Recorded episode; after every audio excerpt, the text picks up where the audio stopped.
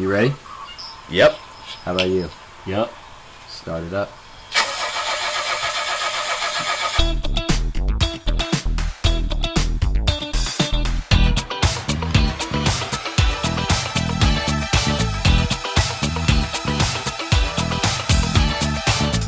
Podcasting from beautiful East Tennessee and brought to you by the BRV Studios, this is Have You Heard? Our show that brings up random news and crazy events and a lot of other topics you've probably never heard of. For instance, have you heard about the collegiate sport of grenade throwing? Or how much it sucked for a young lady to get stung by a box jellyfish? What about the detective in California that finally caught the Golden State Killer after 35 years? Or what a fatberg is and no, it's not a fat Jewish guy. We cover this and a whole lot more. Here is episode 45 from the Big Red Van.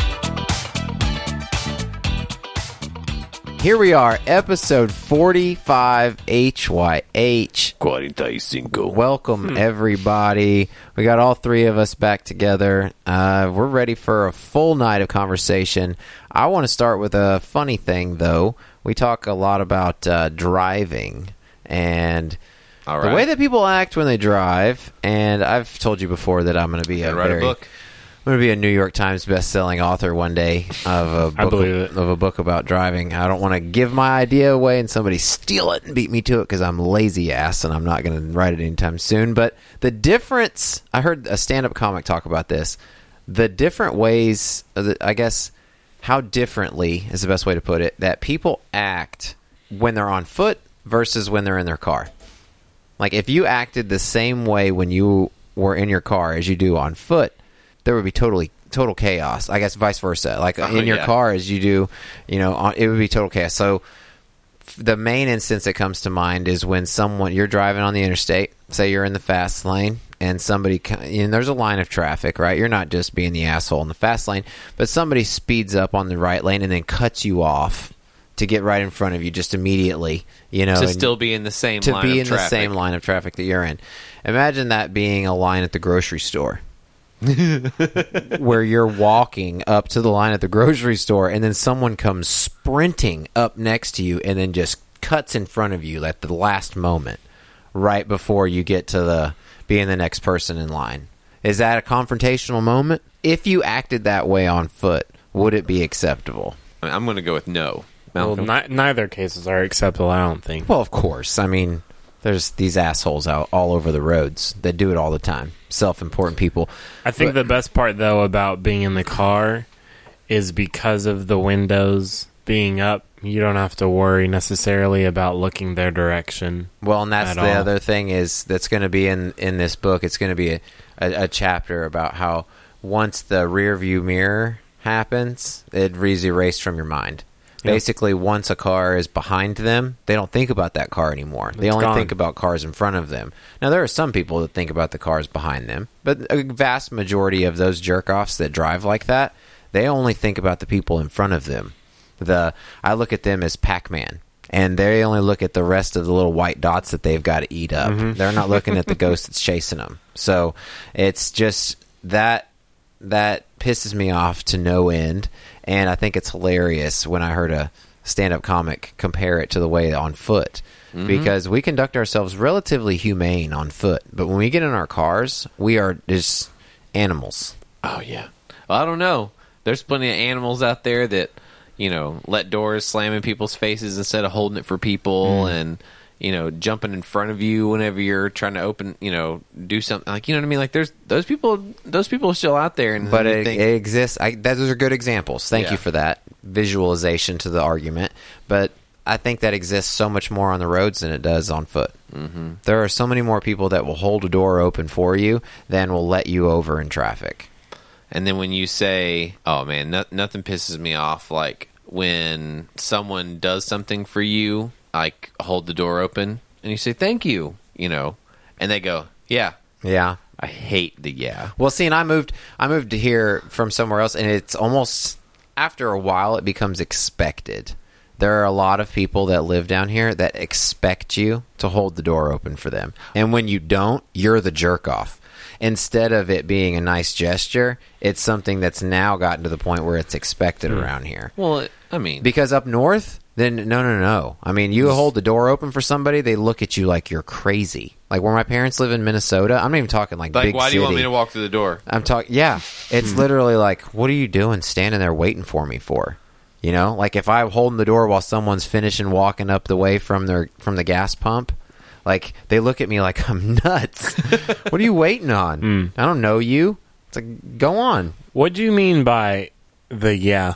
Ex- explain that. Why does that bother you? because it almost implies like in in my brain it registers as like passive aggressive like yeah i had to hold the damn door open for you Uh, like okay, you know what i mean like instead of being like oh you're welcome have a good day like or, you know like a normal human would say like thank you or you're welcome or whatever That's kind of what I mean. That's Like- it's like, oh, I had to. exactly and i'm Yes. like well fuck you man like are Yeah. you kidding like it's a little off topic, a little bit, but I see thank you and you're welcome the same way I see I'm sorry and I forgive you, and therefore I don't get that many I forgive yous after I say I'm sorry. I get a I get a no problem, as in like I had to apologize. I had to yeah let that's a- that go. that's a good That's point. what. That's why I don't think anything of if I get a reply from a thank you because I get the same amount of replies from an I'm sorry. You know. That's a good way of looking at that's it. a Um, very good way but- of putting it But the point of acting different, walking compared to driving, um, becomes critical when you think of pedestrians crossing the road. Like not not so. not just not just acting in different ways of walking compared to driving, but just when the two interact with each other. So when you cross the road, do you feel like you're obligated to start running or move faster as soon as you see a car approach, or are you? Or Am I jaywalking? And or do I are you the a- type of person who no? Let's just say you're walking from the parking lot to the front of the store Okay. or a grocery store, Which is Or even- implied in any parking lot. It is implied pedestrians 100% have the right of way. Correct. Yes. In a parking lot setting, always yes. pedestrian has the right of way. So many people don't understand that. You're and Oh, even you're- on campuses too. You're Yeah. getting close to striking a chord with me. So what I'll, what I'll say is this: is the pedestrian has the right of way to walk a direct line from point A to point B. Those jerk offs that decide to walk a diagonal path, Yeah, just to get to their car? the road, Mm. just to get to from from one point to the other, literally taking the maximum amount of time to get across the road. those people. I'm not saying they deserve to be hit, uh, but Maybe a little push to May- hurry them along. I clipped maybe a, a, a toe a toe run over I don't know so something needs to Or needs well, to do you, remind them What do you feel about what do you feel about people who start that walk real early and you may not have even seen them coming? It starts into a power walk. How do you feel about those people? Where I didn't even- appreciate that like, person Oh, hell I know pedestrians have the right of way, but that person deserves but a do nod. they? But should they stop at all, or should they just keep walking? No, I as mean- in, as in, like when you're crossing the road, going from parking point A to point B, should you stop before you do that, even Yes. though you have the right of way? Safety says yes. yes stop and acknowledge the car I'm so, gonna see how do you feel about those? And you may be in the same boat, but how do you feel about those who don't stop? Depends on where I just am. walk. I'll say this: depends on where I am. If I'm on a college campus, I expect it because it's like on college campuses, they walk out on in front of traffic, Anyone. expecting you to stop because you should be looking around for students everywhere. I guess the psychology of Yes. driving around on a college campus that makes sense to me. I've been on three different college campuses: Nebraska, Kansas, and Tennessee. They were all like that. Students Mm-hmm. walked out in front of traffic all the time. And it just stopped for them, you know, no matter where it was crosswalk, no crosswalk, whatever if I'm at a mall, if I'm at an outdoor shopping center, something like that, and someone's not stepping out directly in front of traffic, then yeah, no matter where they're walking out at, they have the right of way and the car should stop. But it's appreciated, like Hayden said. They get the nod, they get And a you- wave, they get a whatever. If they stop and look at me and then I give them the go Mm-hmm. ahead, it's if they just walk out in front of me and don't even turn to look at me. Those are the ones I'm like, you, you're going to get hit by a car one day Mm. Yeah. and you're and it's not going to be me, Yeah. but you're you're going to get It's not going to be me. Natural selection, yo. Yeah. Darwin Awards, man. it's going to happen. but it, I don't remember yeah, the name of go, the. uh, to your point, if you go power walking out into an intersection because you're just assuming traffic's going to stop, yes, you deserve a Darwin Award. You're an idiot. Don't do that. That's a bad idea. Doesn't matter what setting you're in. It's never good to just blindly charge straight into an intersection when there could potentially be a car coming. No, Like whether it be a parking lot or or not. That's dumb. they do it all the time on college campuses, though. It's crazy. Some That's of crazy. those kids, yeah. So, you want to get started? No, No. What else you want to talk about? I got a list. You got a list? I do have a list. Malcolm, you ready? yeah, let's do All it. right, let's do it. Everybody, have you heard? I want to talk about a real bad day at the ocean. Okay. So, a 14 year old Miss Hannah Mitchell was swimming with her friends by Goodwin Island, which is in Australia, um, right off the Pilbara coast. That's in northern Australia, All right. where basically everything in Australia is, because the rest of it's a lot of flat In the outback. outback. Yeah. Um, but she felt a sting on her arm, but didn't really think much of it because, like, have you ever uh, have you ever had a sea lice bite? It's like a little type of jellyfish that they just kind of like, eh, ow, you know, like No. bad. Mm.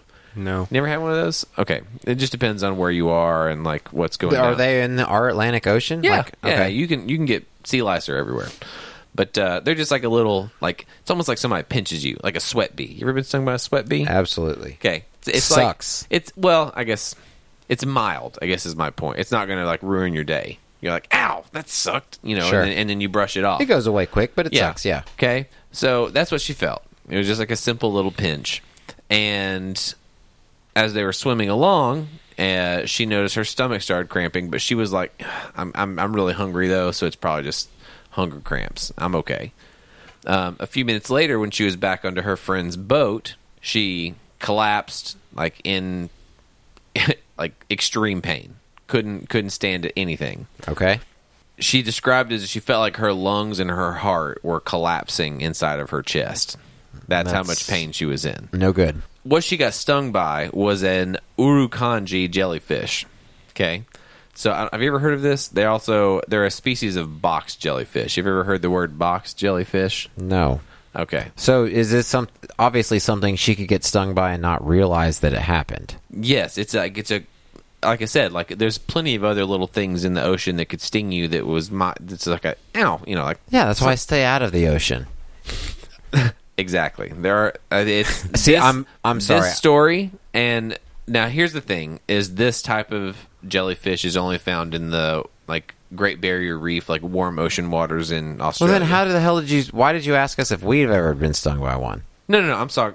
The the the one that she got stung by, like sea lice, the things she thought Oh, it was, okay. are found everywhere. Okay, and I- yes, I mean, I've- I am very rich, you know, so I, I do vacation in the northern Australia region, but no, no sea lice. So, but either way, the the box jellyfish or the Irukandji is a uh, it's bad news, but it's tiny. Okay, so how tiny is it? Like a mole, tiny. It's its bell or its main section, you if you will. You know, you can imagine what a jellyfish looks like. It's less than an inch across. It's almost totally transparent, and obviously that makes it very hard to see in the water. So even if there's a whole school of them, they're really hard to spot. Sure, that's kind of what transparent means. Um, it's got four little. T- it's got four. You son of a bitch! It's got four. But it is. four little tentacles. Um, Especially in water. sticking out the corner of each of its little square head, and that's how it gets its just name. just in case you didn't jellyfish. know what a tentacle was. Sure, four They corners. are on insects, and he said there's going to be four of them. Four corners. On it. All Four right, corners. Got it. Yep. Box jellyfish. Box. Square. If Yeah. you want to know what four corners is like, it's a nice game that you would play in middle school with a ball about the size of a cake ball, preferably red. It's also Preferably red. It's also something that all squares in the world contain. so, anyways, four corners. um, what's uh, something that this is just silly, but Hey, but you ever seen a square without corners before? That's called circle. It's called circle. Um, they live, like I said, in warm waters. Um, uh, in northern Warm water, Australia. just picture the opposite of cold. yeah. exactly. Got it. So it was. Um, they're also extremely delicate. So this is kind of cool. Like the problem with the Irukandji jellyfish is that we can't keep them in captivity. So like literally, they are the most delicate jellyfish in the ocean. So essentially, like you try and take one back and keep it in a fish tank, it's pretty much going to die. Really? Okay. Uh, so it needs to be in it. We can't replicate its environment yet. Right. We okay. can't just like sharks, even like a lot of sharks, like especially or not all sharks, but big sharks like great whites. Nobody's been able to successfully catch one and keep it in captivity. Like Hmm. they've people have attempted to catch them, but you try and keep it in captivity and they die. Right. They just can't do it. Um, it's sort of like killer whales that we talked about like a long, long time ago. How they they Is don't it just do, because they cover a wide range over exactly a day? like so. Killer whales do the same thing. They need that range to move around, and great whites do the same thing. And I guess they just can't live in captivity. Anyways, the uh, oh yeah, they're they're they're so delicate as well. So like I said, you can't keep them in captivity, but like they're so delicate that like if you put them, even if you could pick them up, scoop them up in their own water, like their own environment. Even them bumping into the side of the container that you're scooping them up in can kill them. They're that delicate, Okay. super super delicate. But they can double you over in pain and damn near kill you. Yes. So um, people have described it. Um, like I said, it, it starts to cause cramps in your stomach. It's people described it um, as like having cramps, like you're having contractions to have a baby, except times a thousand. Wow. Like literally times a thousand, and they're like, "That's not an exaggeration. Like it literally feels like your insides are about to rip apart." And they, You're a guy. I'm a guy. He's a guy. I still don't know Oh, what I know. pain that is. I was in the room when my wife went through that pain without any pain medicine or epidural or anything. Oh, BA. Yeah. It's uh if uh, something else to watch. he could tell the story, but that wasn't on purpose. I'm pretty sure, right? totally not. No. They just didn't make it to the hospital in time. Well, we did and it was like uh yeah, he, he's coming. but um, so, but they're extremely fragile. But so That's that's crazy. So that they can die bumping into each other or the corners Yeah. or whatever, but they can kill you by bumping into you. yeah, and luckily, you know, people don't run into them too often because they do typically stay about thirty feet down. So it's one of those things like What was she doing? no, no, they can still She went they can come to the surface, you know, but it's just like Real deep. they normally stay 30 to 60 feet down at that level because you know a lot of things in the ocean live at certain levels but Oh. um, but they uh, the amount of pain that's that's the big thing i want to drive home here the amount of pain that will cause somebody when they get stung is incredible What systems does it attack? um, it is a it uses a nematocyst type of stinging cell, but it attacks the nervous system Okay. and causes just like it basically makes all of your cells react in pain. Thus the pain. I mean Yeah. nerve nerve pain is unlike any other pain And- that you can feel. Like that and this girl for example this 14 year old hannah that got stung that i was talking about at the beginning of this uh, um, of this she the, the pain was so bad. She got to the hospital and was just like literally screaming thinking she was dying um, where they couldn't even calm her down. They had to literally induce a coma on this girl to basically make her stop writhing with pain. Like pain medicine wasn't doing it. Of course not. That's what I mean. Like you can break a leg, and that can be you know only one or uh, not one, but a few nerve endings. If it's like your entire nervous system and every nerve ending in your body Is on fire. I mean, think about like the worst toothache that you've ever had. Everywhere in your body, yeah all at once. But they had to put her in a coma for uh, like three days um, while they allowed the toxins to get out of her system. And even when and even when they revived her after the third day, she was still in so much pain that they had to put her on prescription pain medicine just so she could make it like out of the hospital. wow. And it took her almost two weeks to actually get over it to where the pain subsided. See, and anyone that's uh, anyone that's listening that has had any kind of nerve damage, or again, uh, nerve an uh, exposed nerve ending in a tooth, or something like that, anything that has to do with a nerve ending that is just like on fire, mm-hmm. it will ruin. It'll ruin your day. But it's a it's a great reason to not want to go surfing in Australia because uh, these little bastards. You and I talked about this off the air, dude. We're both going on summer vacations, and I, uh, aren't in the Caribbean. but I'm not a big uh, ocean guy. You know, when we go when we go to the beach, I like laying in the sand. You know, I'll go get my picture. yeah, yeah, here we, here's Daddy in the ocean, you know, whatever. But let me be in the pool, you know. I, I'm not uh, getting I, stung by uh, jellyfish or getting my toes bitten off by a shark or hey, really, honestly, that's that's ridiculous. But hanging out with all that seaweed, not me. Well, I'm hoping the Caribbean Ocean doesn't look like that. I'm hoping it's crystal clear blue and sun shining. So we'll see. Yeah, we'll see. I guess. What about you, Malcolm? You an ocean I love the ocean. You an ocean swimmer? I like sand. I guess it depends on where you go. You know, you're going to the I'm not what they would call one of those ocean swimmers, but I'll swim. Well, in you the can ocean. you can touch a lot further out than we can. yeah. I go under a lot a lot closer to shore. Hmm. so stay away from the what are they called again? One more time. Irukandji. Okazaki. Irukandji. Oh, Urakanji. What'd you say? I was just making up a name. Oh, Everybody, have you heard? So remember way back in grade school when spring came around and that glorious, glorious day known as Field Day came around. Do you remember Field Day Yeah. when you were young? What was Field oh Day yeah. like? What That's was, like the last week of school, and you just nothing but outside games for that week. so like what kind of games? I mean, What do you guys remember?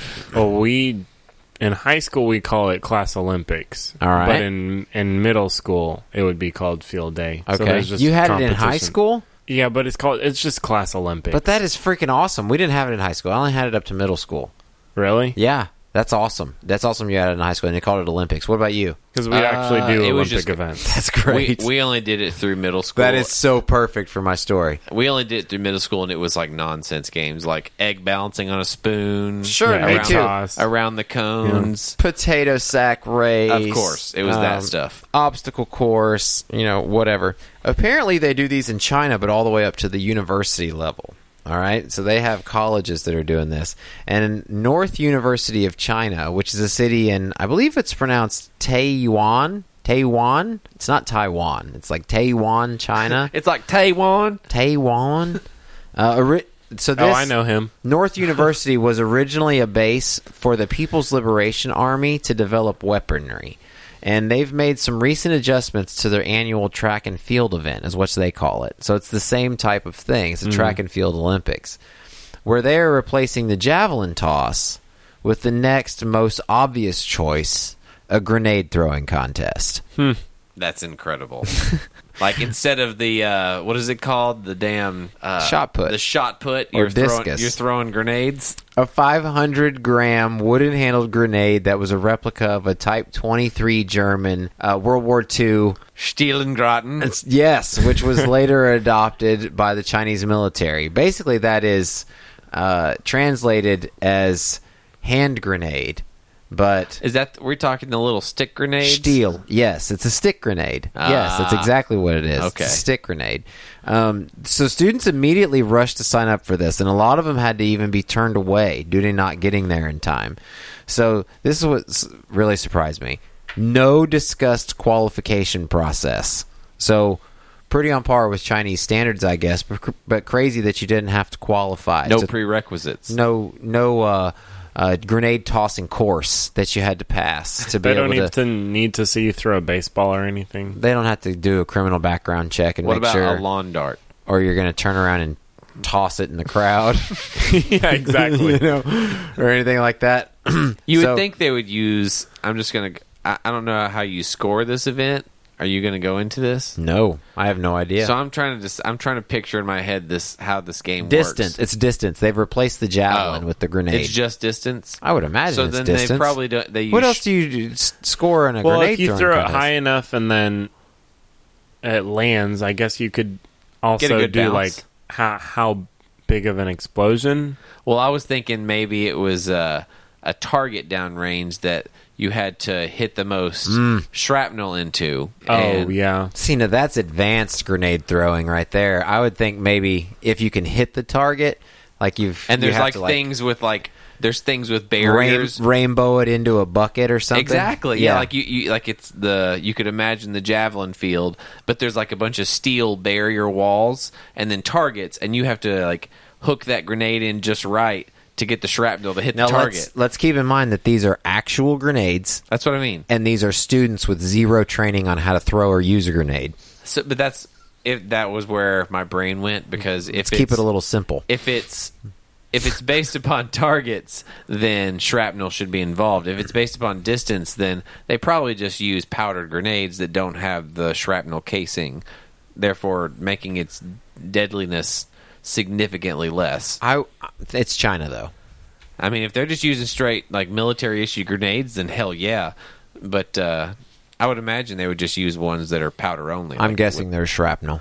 that's awesome. If I'm they are, hell yeah. I'm pro shrapnel. Let's pro- So, they've held this festival for years, and they've always seen reluctance for people to sign up for the javelin event. And the university was actually urged by a student to make these changes. This guy was like, "Hey, uh, people kind of like throwing stuff, and why not grenades? You know." So let's just let's just throw grenades, and they passed it by a board, and they were like, "Yep, yep, yep, grenade contest." so You know, speaking of throwing things, though, did you know that Myrtle Beach is opening? Uh, I just saw this news headline and I thought it was hilarious, but uh, I'm just waiting for the person to get hurt or the first person to get hurt. But uh, they're opening a axe throwing uh, booth at Myrtle Beach, someone's gonna die. like where you throw axes at a target, and yeah, at Myrtle Beach, where it's the Gatlinburg of the beach. For thirty dollars, you can chuck an axe at your sister-in-law, and it's legal. Oh yeah, No one's getting in trouble for it. Everybody, have you heard? Okay, so I read this article actually today um, about this tube train in London, and the tube train goes from say it right. It's Subway. All right, whatever. Right? Isn't that what it is? It's, It's pretty their much the same. It's the same concept. The tube. The tube. The It's tube. Le tube train. Anyways, subway goes from one place to another. Obviously, I believe it is late at night when they find this and happen to stop the train just for a second and notice that there is something in their path, and they don't get out obviously because they only think it's just some dead fox. Okay. A so dead that fox. they stop a train because they think there's something in the path. Because that's like not an easy thing to do. Agreed. I don't think they stopped it for that reason. I think the article was talking about how they were doing some checkup on on reversal. I don't remember Okay. what the part was, but they happened to see that in the railway All right. and notice that it looked like a fox. So they're just going to say, "Oh, it must be a fox. Can't be anything else. Keep going." Of course, it's a fox. Okay. red. furry. Obviously, Seen it a hundred times. yeah. Obviously, multiple trains come through that same path, day, uh, like hour after hour after hour, and about three hundred or so are passing over that one spot until finally someone reports it and calls the police about it, and they notice that spot is n- not a fox; it's a man. hey, yo, this ain't no fox. That's red fox. They identified the man and everything. This is back in December. The only reason I'm talking about it now is because it hasn't been released to the public until now. Um, most likely because they were trying to identify the man. And this was where again? London. London. Okay, that's right. Le Tube. Yes. so tube. so literally they've been there's about 300 different times that this man had been ran over and over and over oh again. my goodness. Because he was a, And- a fox. because they thought it was a fox until finally someone had the guts to. Since when and have you seen a 200 report pound it. fox? Until someone had the guts to, let's just be honest, look. Yes, it'd be. I guess it might be different if it's a small, small kid, but even kids wouldn't like. Even kids wouldn't go missing, and no one be looking around at the train station for it. So so that for size purposes. Yeah, but this is a forty-seven-year-old man. Let's talk about the differences in appearance between a 47 year old man and a fox. That's Like, what I just how said. does his- When's the how's last time body you seen look? a 200 pound fox? I mean, what What are the foxes in the UK right now? has this guy got a tail? Super bear fox. That's there you go. I don't even. I don't even. Star know fox. Where to go? Star fox. I could. Falcon punch. So he's dead. Dead. Run over. You said 300 times. Close. A lot Close to that. of times. How did the Sea even have anything left if he got run over by La Tube Well, 300 I mean, times? A train only runs over one spot. But that once, it would totally be a like three, four, five pieces of himself. Like it, Mm. it would be cut in half totally. Yeah, That's like what I mean. But once he was cut in half, it's not like more trains is going to cut him more in half. maybe they just thought his torso was a fox. You know that because that could be. That's a good point. You But they couldn't see the other end, and all Yeah. they saw was his. I mean, this is London. He's probably a ginger dude. Maybe he had a big red hair, Yeah, and But- that's what they mistook for the fox. It was I a don't know she- why. a. Why a fox? Is that a common roadkill animal in London? Is that why? I mean, they're common around here Like too. In a subway, is that what they think they find a lot of? I don't hang out in the subways, man. It's a good question. Like Let's ask the Ninja Turtles. I don't know, We'll keep going. Who was your favorite Ninja Turtle? Quick, Michelangelo, Leo. really Cowabunga dude. nice. I like Leo too. There's the blue. I think I'm, I blue. li- I'm, I'm into blue. I liked Mikey because he was the goofy one, and I like Goofy. He was wild. I But just I went off think- of colors. But I also Same. liked um, Donatello because he was like the Zen master. Yeah, like he was the one that like he was the mature one. He was He- the one that held, it all together. yeah, yeah. I mean, he he was the the one that would calm everybody down and like it's all right, guys. See, the Ninja Turtles are uh, iconic. Love those motherfuckers right oh there. yeah. Those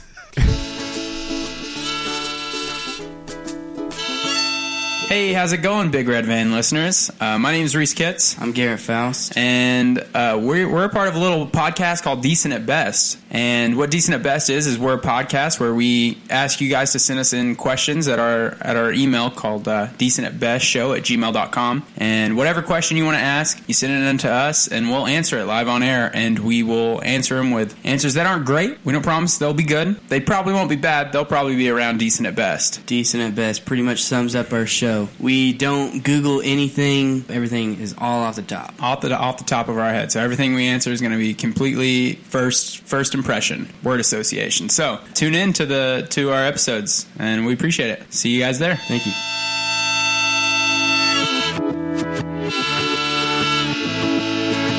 Everybody, have you heard? All right. This one's going to be a lengthy one, but it was pretty freaking awesome. Okay. so Pause.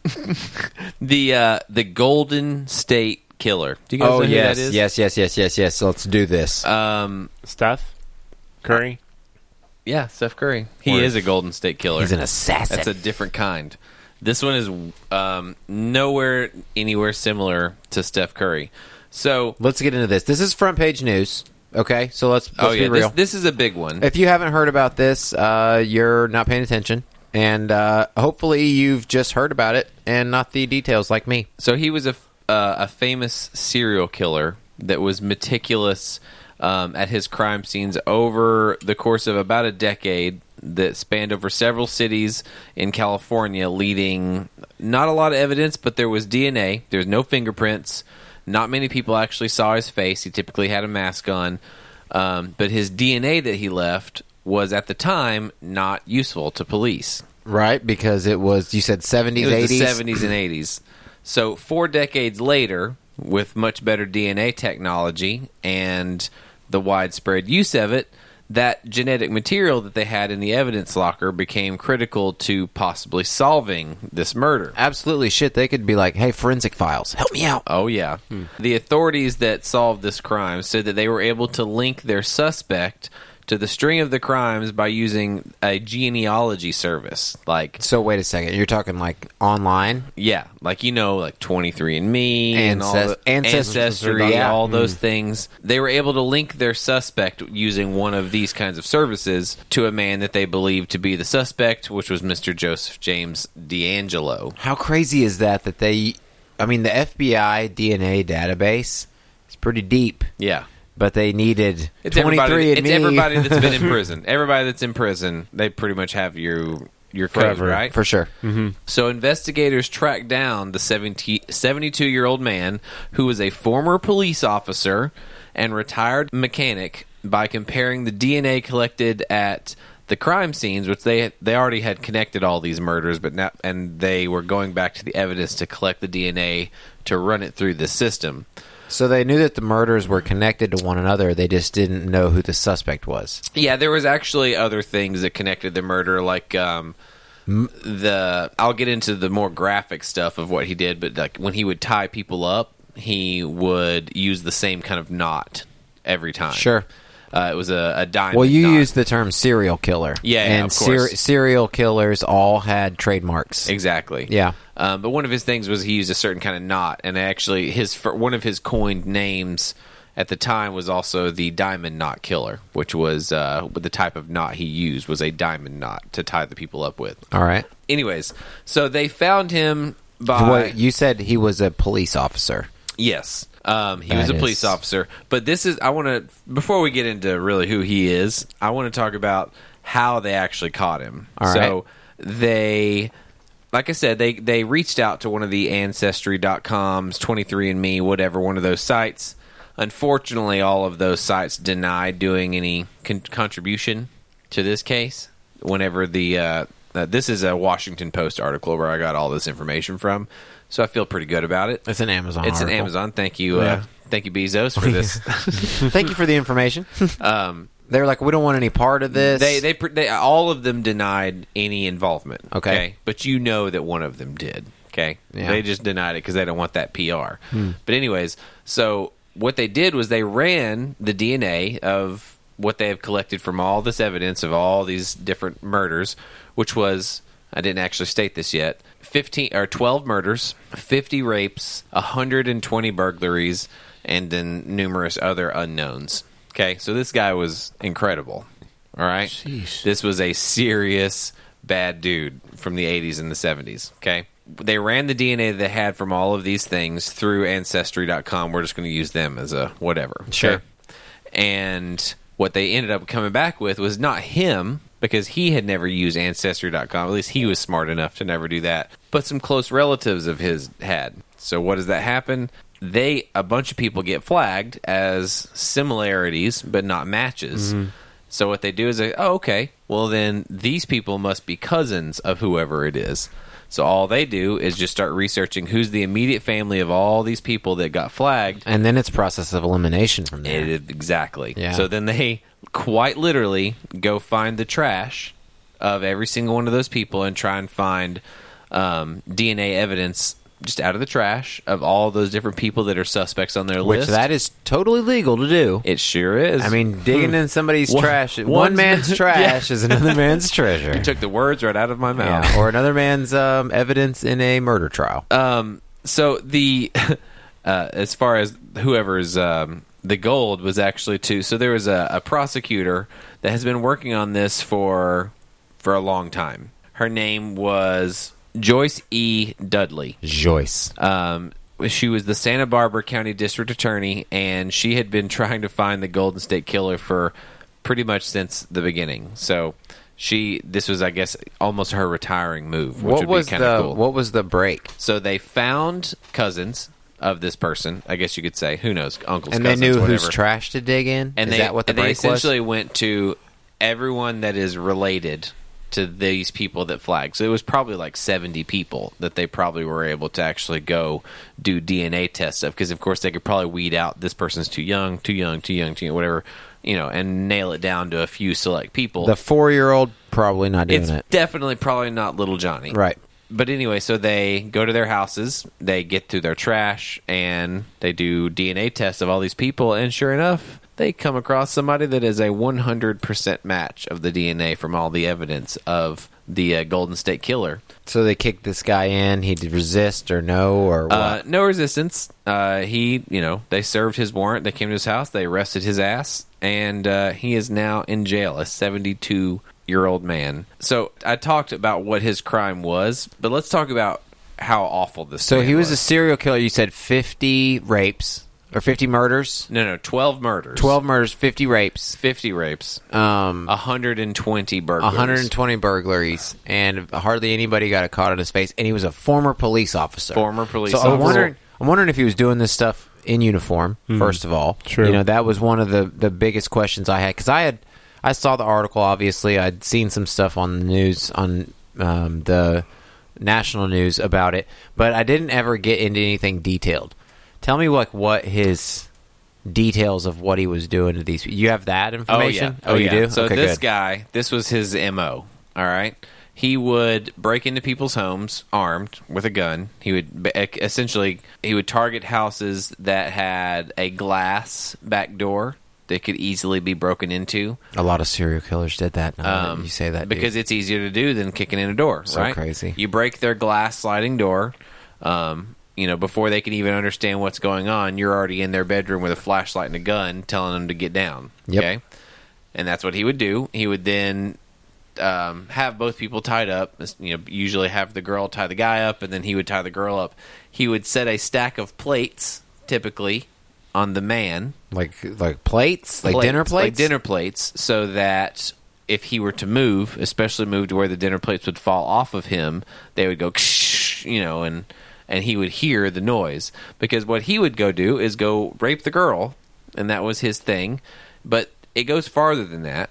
Not only would he do that, then he would typically. Now I said he only raped.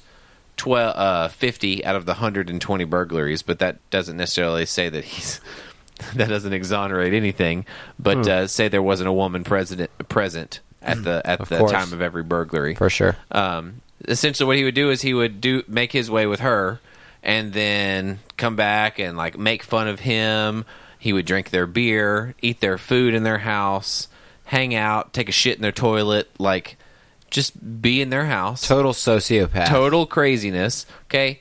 And then he would even do crazy stuff where he would like pretend like he's leaving and be like, "All right, well, you guys, I hope you had a good time," and would leave and bro pretend like he's leaving, and then just sit in the darkness right outside the door for like a half hour and make them think he's gone, and then come right back in and like rape the girl one more time, Dude, that is and, like- kick the dude's ass. directly out of one of the most insane horror movies you've ever seen. Yeah, right out of it.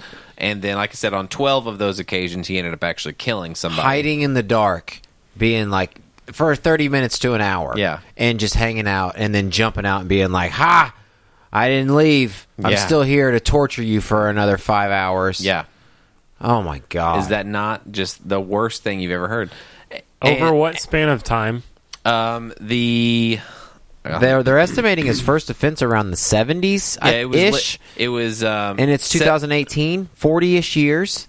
he worked for the police tar- department for only three years, from seventy three to seventy six. Um, the crimes were committed between seventy six and eighty six, so he was only a police officer for a year while he was doing it. He was also a peace officer after he retired, got out of the police force. Like he was an actual. I don't know if peace officer means like community service type I person that walks around it with a badge. Yeah. but that that probably got him access to a lot of people's houses. Um, yeah, but he he did uh, mechanic work, like I said, afterward for many many years. Um, but in the '90s, um, he worked at a convenience store, and basically no one ever suspected anything from this man. So in his modern life, which he actually carried out in the same town that he committed all these murders, so he got away with it, and then never moved away. Balls Talk about sociopath. crazy person. Okay, so he worked in like a convenience store for like 27 years of work at uh, the Save Mart in Roseville, California. After he was done being a mechanic and a police officer, So you said he was 70 years old when he got. 72. So he was in his 30s when he was doing this stuff. Yeah. But like literally, like when they went back and interviewed people that worked with him at the Save Mart, like they're all like, "Uh, that's who this guy is." Two different lives. Yeah. Yeah, like totally oblivious. His wife, his family, nobody, uh, nobody knew. It was like a total. Everyone was essentially in his family just totally shocked that he was that guy. Wow. Um, but uh, but yeah, man, they caught his ass. Thirty five years later, you going to jail. So they don't uh, anticipate that he's done anything since 1986. This Nothing the, that they the can the charge him Washington. Post article didn't go over anything like that, like that he uh, that they suspected him of anything since then. Yeah, so I mean, uh, but Joyce E. Dudley, the lady that's been investigating him Hmm. for the past thirty years, she got her man.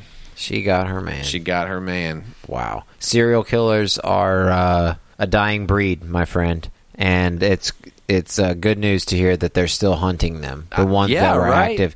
There were so many that were active during the 70s and 80s, and we only heard about the high profile ones. There is a book out there called the Encyclopedia of Serial Killers that's about as thick as any dictionary you've ever seen. So there are that many people that are classified as serial killers that you don't know of, and it's crazy how many. And those are all ones that have been caught, and then there are ones like this guy that have been doing this uh, for a long time and not been caught.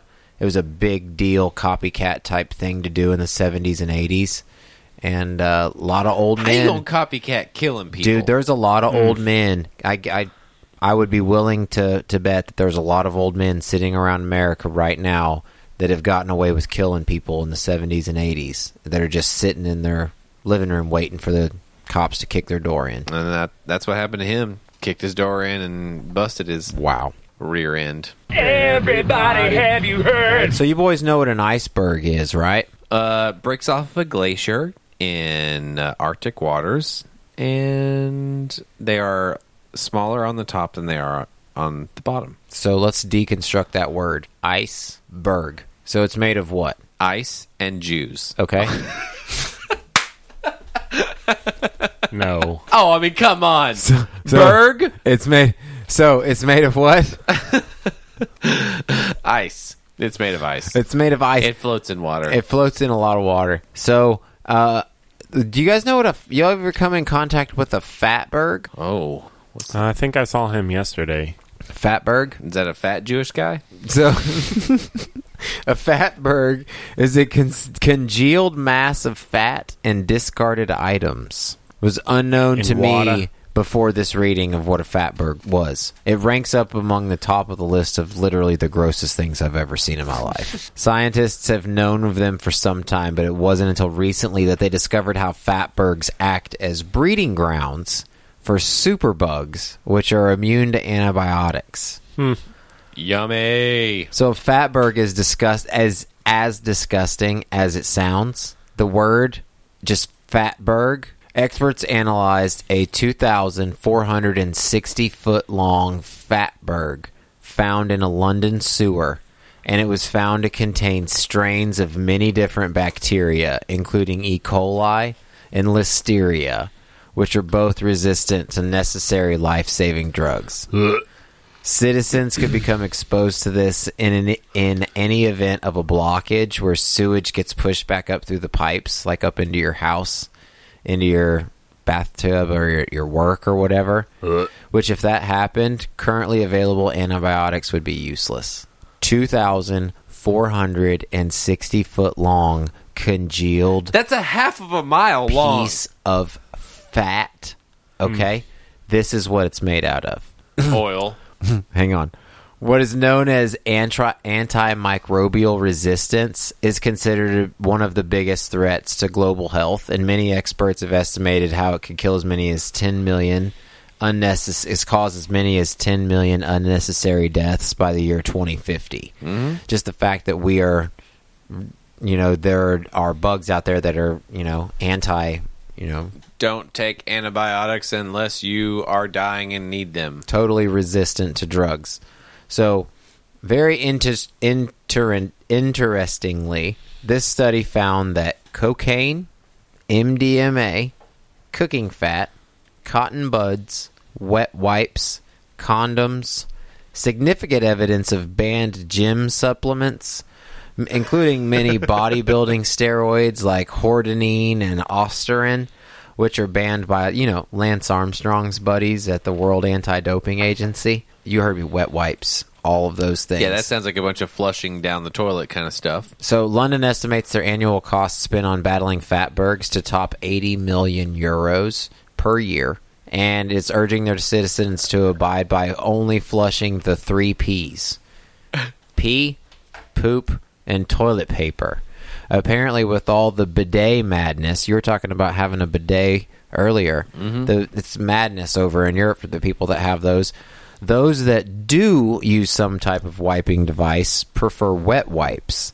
And many companies recently have been marketing a flushable wet Like wipe, a biodegradable version. which you know the city sewer crew is calling bullshit on. It's not a disposable wet like wipe. if there's anybody that's going to know if it's BS or not, it's going to be those people. It gets caught in our fatbergs. So any any So you're essentially saying because it happens in fat- growing prop population areas that have like quick additions to their sewage systems without you know massive quick upgrades. Well, what I'm getting at is so sewage systems are based on things flowing downhill. Okay, so fat floats in water. So you're saying basically like any kind of oil or any molecules of fat that get flushed down the drain, they float and then they start to build up because they congeal together and then catch other things. and catch other things and become a big glob Yep. until it's clogging a pipe, or not necessarily clogging, but built up in a pipe with probably fluid running under the the the berg, as you will. Berg. And you're saying that thing was a half of a mile long, Yes. full of gunked up fat and condoms and wipes and everything else that's awful. So- and then it had antimicrobial resistant bacteria growing in it. Yes, one hundred percent. So Man. that so that if that Talk were about to a get dream. yeah, if that were to get presented into some mass public system, that'd be kind of mm. a problem. Don't go in the sewer. Word. Everybody, have you heard? So we were talking about earlier about stopping serial killers. I don't think this would stop any, but you can correct me if I'm wrong. Let's There try. is this device now called Man on the Curtain, and it is debuting in Japan. So you can already guess kind of what Man on the Curtain means. So in Tokyo, there has been a lot of apartment managers who have been trying to find more ways to house more people and as in like attract more people to want to stay in their apartments Okay. um, and to avoid any crime. So, for instance, if they're wanting men to come in and stay, even if it's just like a one single bedroom, that's fine. All plenty of men do it. They're struggling though to find women who want to do it too, who literally just want to find a one bedroom place or a place all to themselves. Like just women living on their own. yes, Okay. it's very hard for them to get more people to do that. So that is why they developed Man on the Curtain, because pretty much what they do with it is women will live in the apartment, and there's a device with their smartphone and a projector that will literally project a man on the curtain so that if anyone passes by they recognize that there's a man in there and if they're trying to get whoever lives there so they're not going to come in like a Home Alone kind of situation. Yes, exactly like a Home Alone situation. There's a problem with it, obviously. They've only developed about a dozen different things, so they have things of him, like, for instance, pun- like punching a bag, or practicing karate, or doing something like heavy duty. And then they also have a chill side where he might be ironing, or Getting a little vacuuming, sensual. or playing the guitar. Right. So, Giving a back rub. or- advertising companies are Making having love to his wife. yeah. Exactly. oh my goodness. Advertising Hi, companies are hi, having hi, hi. are having a hard time with it only because they have only a dozen different settings. So if you're a serial killer in the area and you notice that someone's projecting a man punching, you know, oh, that means no one's there. That means there's a woman alone, so let me go inside. You see what I mean? Oh, I get. It. Does that make mean. sense? Well, I would I would think multiple nights in a row. Like if I was watching two nights in a row and the guy happened Or if to you be already know what the projection looks like. yeah, yeah. Oh yeah. Oh, I know this one. Twelve different stances is probably not enough No. for a man to be in. So they're trying to come up you know, like I mean, if you're trying to project a a You got to have more moves than that. image of a man on a curtain to as self defense, he's got to have more than twelve moves. Yeah. But I thought it was interesting because they're trying to come up with plenty more. See, I was totally it. when you said man on a curtain, I was some somehow my brain was trying to to link it with uh, like Iron Curtain and like Russia Oh. somehow like something to do with Russia. And then you said something about women not being afraid anymore, and I'm like, yeah, here we go. That's hilarious, though. that is funny. It's uh, In China, or you said Japan or China? Japan. Japan, they think of everything. Doesn't matter which one. You're They're about. They try it. everything, Yeah, but it's not going to stop them. especially Japan. Japan really thinks of everything. They coming for your panties. And Super Monster Wolf. So uh, let's uh, take a break. You want to do a break? PSB. See, See, um, when's the last time that you had a uh, a sandwich that had bacon on it? three days ago, Yeah, that recent. Chicken Club, Mm. fried chicken club with bacon. Well, of Is- course, it's a Got bacon. Bacon's Club. Is bacon? Uh, I think we maybe have had this conversation. Is bacon the strongest non-traditional meat to add to a sandwich? Oh, I'm gonna go. with hard. Um, I'm gonna go. With I. I guess. How does it qualify as non-traditional? What do you because qual- it's not the primary meat. It's not a primary. I guess a As in like a- non-primary. like What are your What are your secondary. primaries It's then? a secondary meat. I mean, your primary meats are going to be your, you know, your cold cuts. We're talking your roast beef, your ham, your turkey. okay.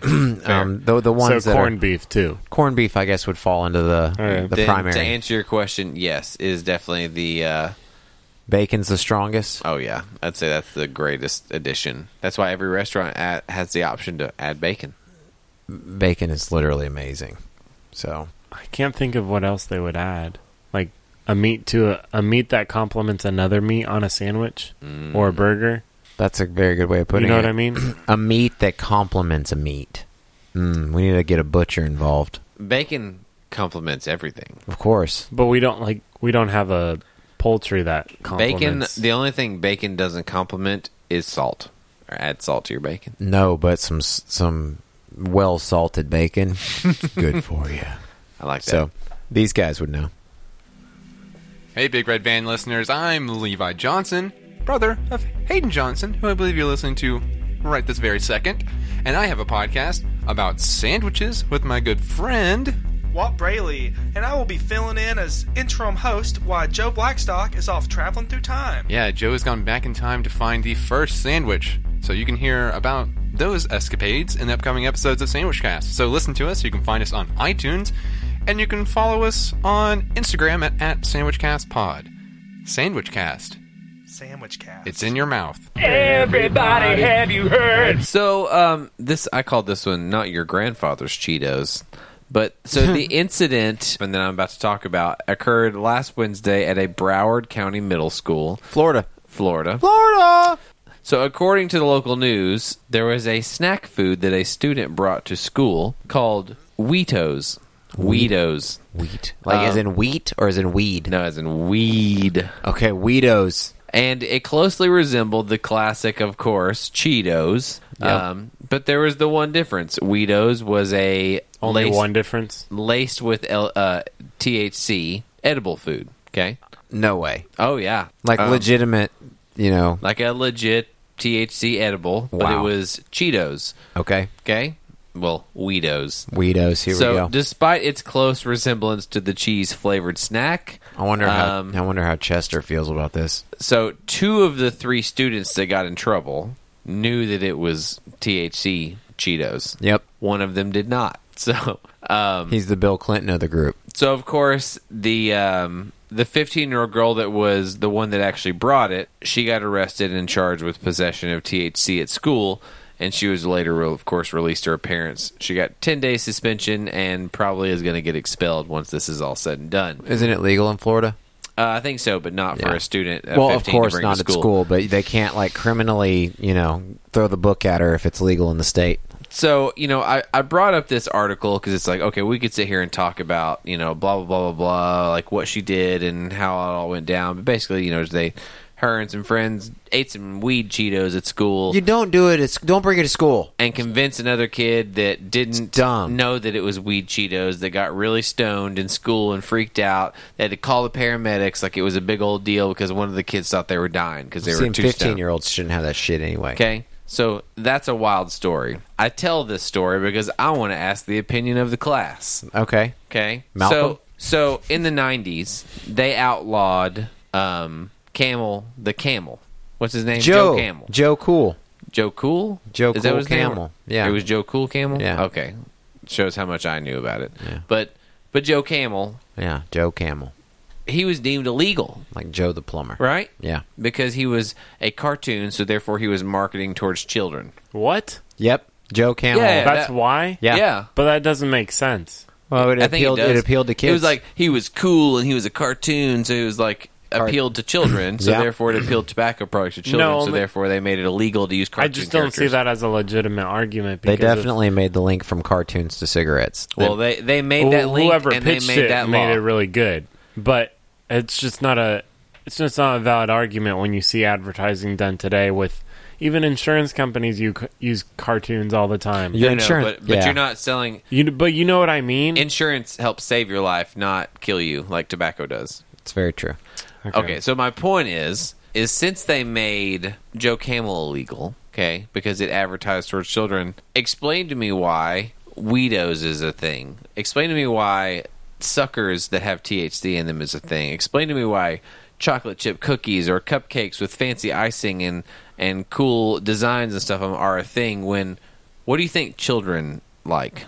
Well, um, I think the fact that um, none of there's no recorded case in history that links marijuana to death or and or um, anything like that might might lead to that. I mean, Understood. um, may, But- maybe is why that the there's t- plenty of anti marijuana people out there, but there are plenty more anti death people out there than there are anti marijuana people. Very So- much, I agree with that. Um, but I, but the point I'm trying to make is is they're trying to bring, or at least the collective states that are currently legalizing marijuana. They're trying to do it in a fashion of we're going to be on the same kind of playing field as alcohol, meaning we cannot advertise to children.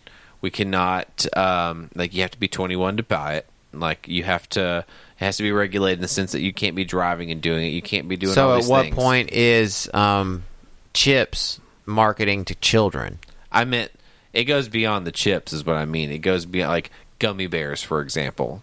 They make weed gummy bears. Okay, Right? Um, we've mentioned that on Who episodes loves in the past. who loves gummy bears? Kids, I mean, I love gummy bears. but- fifty-year-olds, but thirty-year-olds, children also love gummy Ev- bears. Everyone and loves. so, if you've got, if you don't love gummy bears, you don't have a heart. how easy is it for your kid to to snag your gummy bears on accident versus smoke a pack of cigarettes that you left out?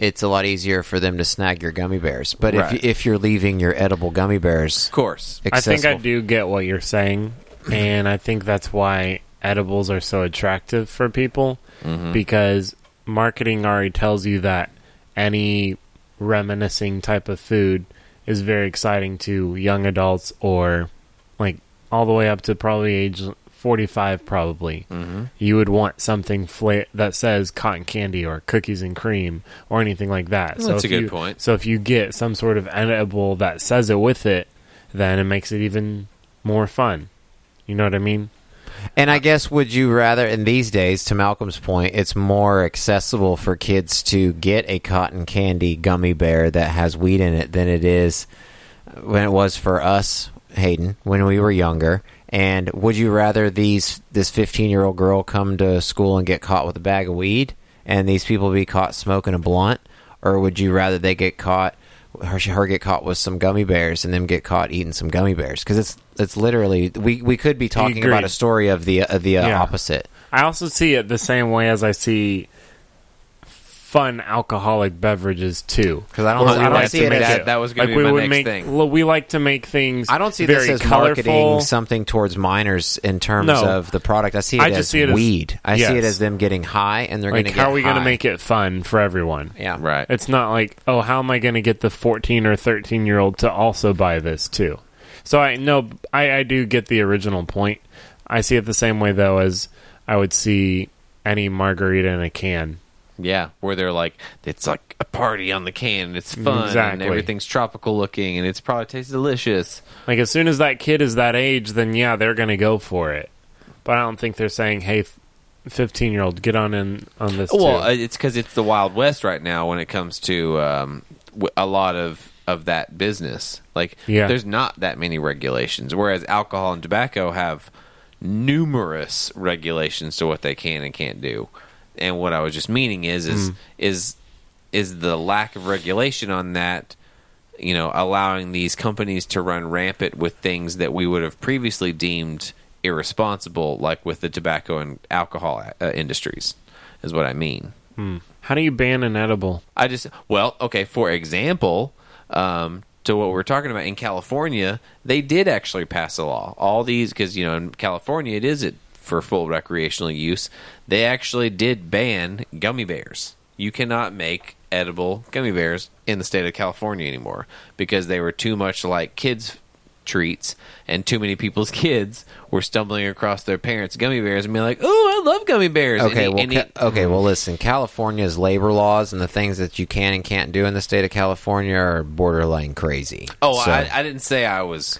I was just saying the, the fact yeah. is they they did go ahead and go with a statute that said you can't uh, all you edible. I think that there is a distinct are off the difference between Joe Camel and the way that that marketing campaign was launched and the intent behind that and the things that they are doing with the edible marijuana game.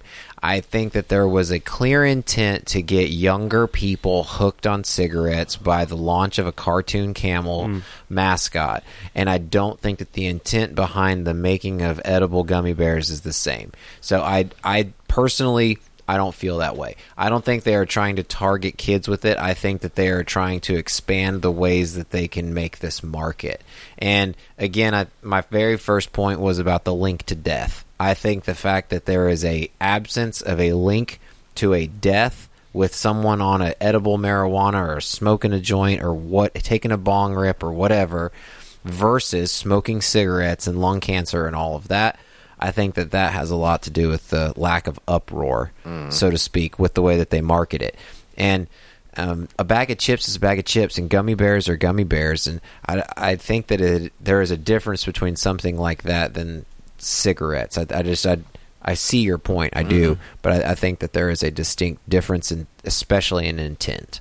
And I do think your point. What I, I think what you're saying is true, and could actually become more of a real thing if I don't know we start seeing weed sold on a shelf, as in you're going down the cereal aisle and you see also a edible box like the of wine, cereal. like the wine aisle in a grocery store. Exactly. There's going to be a, A just like weed there's aisle. a, just like there's a tobacco section at the grocery store. If- there'll be a weed aisle. Exactly. And if those were advertised with, I don't know, like the Toucan Sam from Froot Loops, if you're getting a box of cereal and it's all flavored weed, then you know what I mean? like you're getting uh, like Paw Patrol gummy snacks Or for your you- kid, but, they, but they say High Patrol and they like are little dogs on it. Yes, That I mean- kind of thing. That the- kind of thing. the would be- equivalent of candy cigarettes Yeah. is Yes. basically what we're talking about Yeah. is the equivalent of candy cigarettes because candy cigarettes obviously had nothing to do with no taste no nothing except the look Yeah. and it was the look and the feel of it and it was to mentally get you to think that it was cool and all of that so if if that's I know that that's what you meant Mm-hmm. from your original question, but I don't think that that's the intent with the creation of gummy Right bears and and chips and all that. I yeah, I don't- think I, think I could agree with you on that. I just it like whenever I read this article, that was straight where my brain went was similar. well, Similarities. they make all these things that are like kid snacks, but with weed in them. Hmm. So what's the but are they kid snacks because we made them kid snacks? Like, is it are they kid snacks just because we allow our kids to eat them, or are they just snacks? Yeah, like you that's know, a good like point too. like I, I guess that's that would be another question. Is But it's they're definitely like stoner snacks. Gummy, sn- gummy. Yeah, that's very true. like chips and gummy bears. It's like, and- hey, all you stoners, we know that you like gummy bears. Ice We're cream gonna go ahead and put some weed in those gummy bears. yeah. So yeah, what what are they called? Um, Haribo, like those heart the bags of the Haribo. Dude, Haribos, they're a little chewy, but man, they good. they good. Everybody, have you heard? So it's time to go to college and get a real job. What? Get you a real job. That ain't working out Have these you ever days. have you ever heard that from somebody? Even today, but definitely when I was a kid, we always heard from our parents and teachers that we had to quote unquote go to college, and if we didn't, if we wanted to get a good job and make a comfortable living.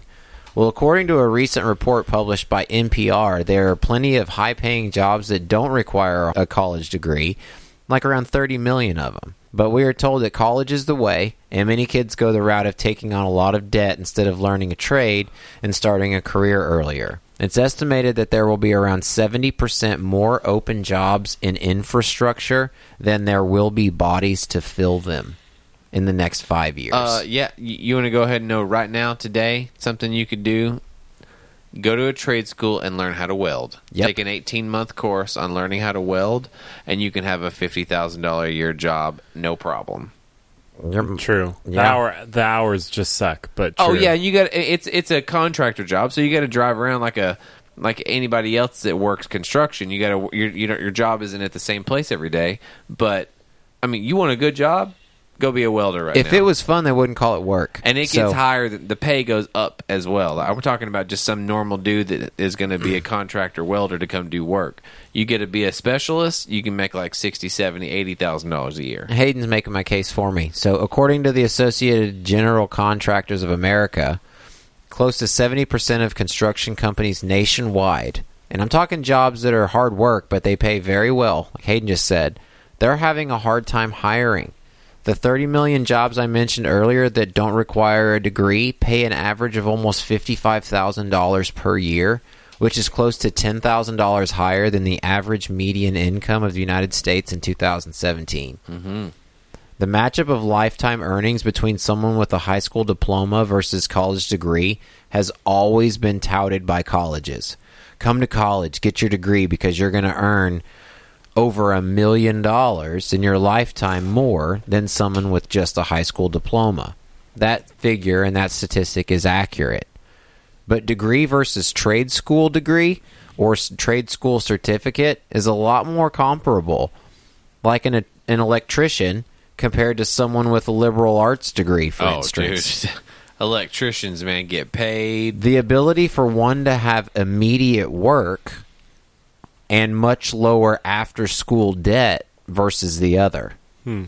Think of it like that. I have friends and have worked for people who fall into both categories. And I can say that I honestly look at it very similarly to the military structure when college is involved. When you enlist, you work your way up the ranks. But when you go to college to four when you go to college for 4 years, you graduate like from a service academy as an officer Mm-hmm. and you have no in the field experience but all the necessary classroom knowledge. And it works the same way in our field. Those who start with us at say 17 or 18, they work for us for 4 years, they're beyond ready for the next level of responsibility. Beyond ready mm-hmm. with those 4 years of experience.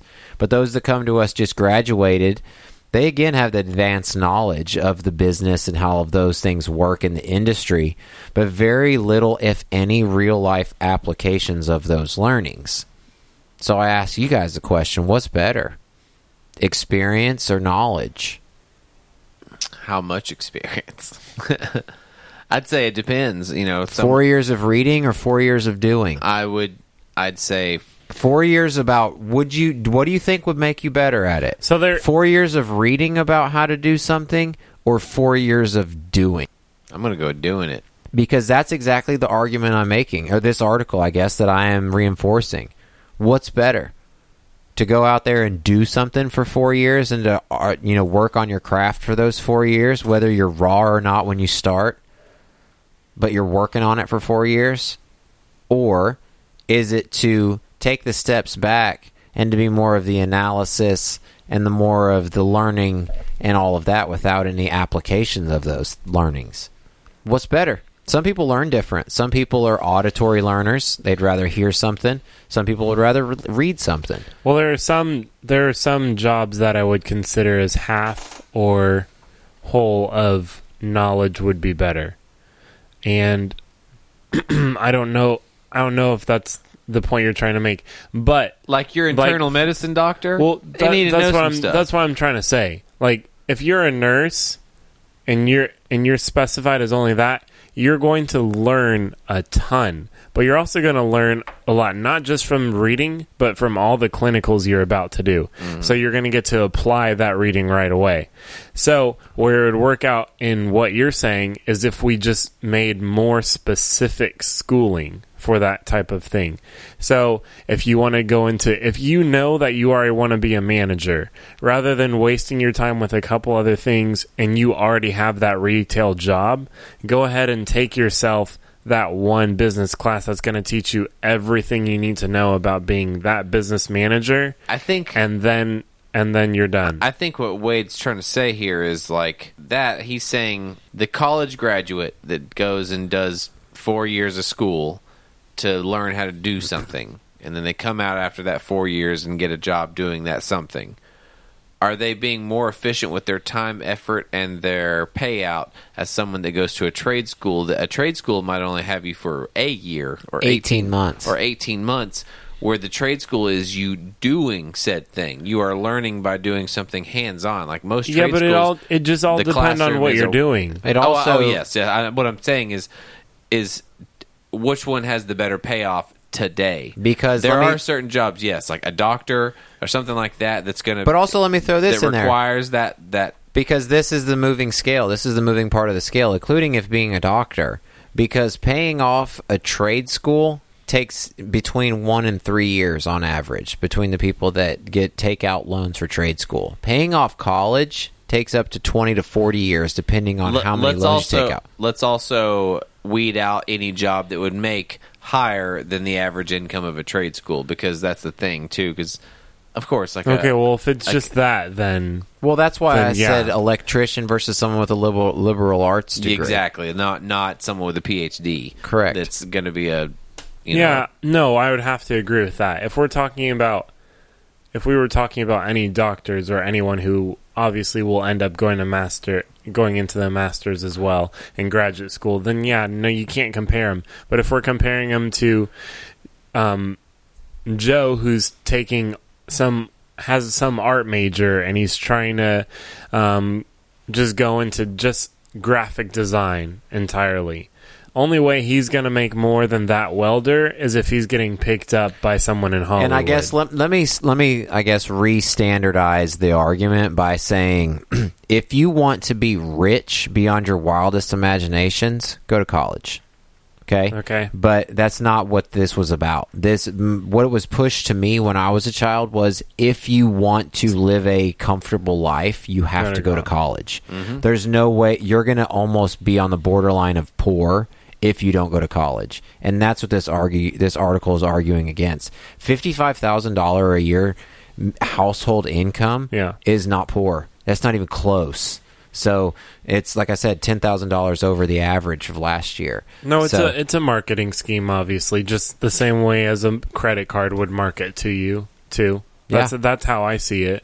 Um, them just like the the same that way that the happened college over and over used again. To, the same way that the college is used to earn a million dollars more than someone with a high school diploma. It's literally the exact same scheme, Yes. to use your word, as as someone saying that you can earn this now without having to take on the debt of college. Yes. So it's really just two options. College isn't for everyone. I think a lot of people take out a lot of loans to go to college and end up not going anymore or end up flunking out or whatever because college was never made for them in the first place when they could have been given proper advice or ta- made the right decision and gone to a trade school.